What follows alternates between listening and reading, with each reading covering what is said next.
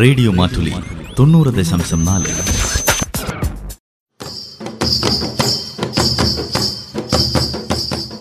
വയനാടൻ മൂപ്പന്റെ കൗതുകങ്ങൾ നിർവഹണം ജോസഫ് പള്ളത്ത്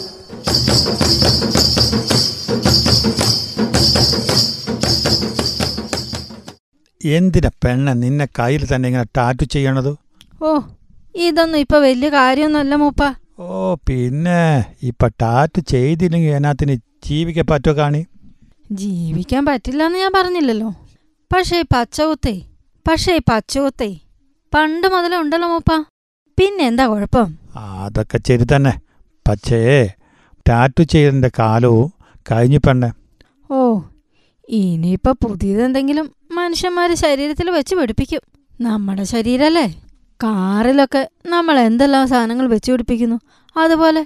അത് പറഞ്ഞ ശരി തന്നെ അങ്ങനെ മനുഷ്യരു ചെയ്തു തുടങ്ങിനി പെണ്ണെ ചെയ്തു തുടങ്ങിയോ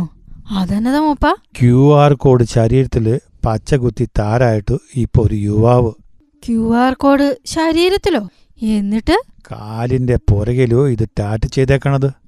അന്നേരം ഇത് സ്കാൻ ചെയ്താലേ എങ്ങോട്ട് പോകും മൂപ്പ സ്കാൻ ചെയ്യുമ്പോൾ എത്തുന്നത് യൂട്യൂബിലേക്ക് പെണ്ണെ യൂട്യൂബിൽ ചെന്നാലോ യൂട്യൂബിൽ ചെന്നാൽ ക്യു ആർ കോഡിൽ ഒളിപ്പിച്ചിരിക്കുന്നത് മൂപ്പരുടെ ഇഷ്ടഗാനങ്ങൾ തന്നെ അങ്ങനെ കയറി ചെന്നാല് ആ പാട്ടുകൾ ആസ്വദിക്കാം അല്ലേ ഉം, ഇപ്പൊ എങ്ങനെയുണ്ട് പച്ചക്കുത്തലിന്റെ വിശേഷങ്ങൾ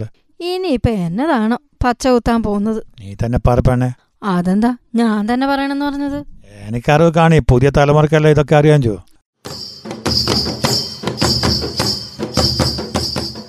വയനാടൻ മൂപ്പന്റെ കൗതുകങ്ങൾ നിർവഹണം ജോസഫ് പള്ളത്ത്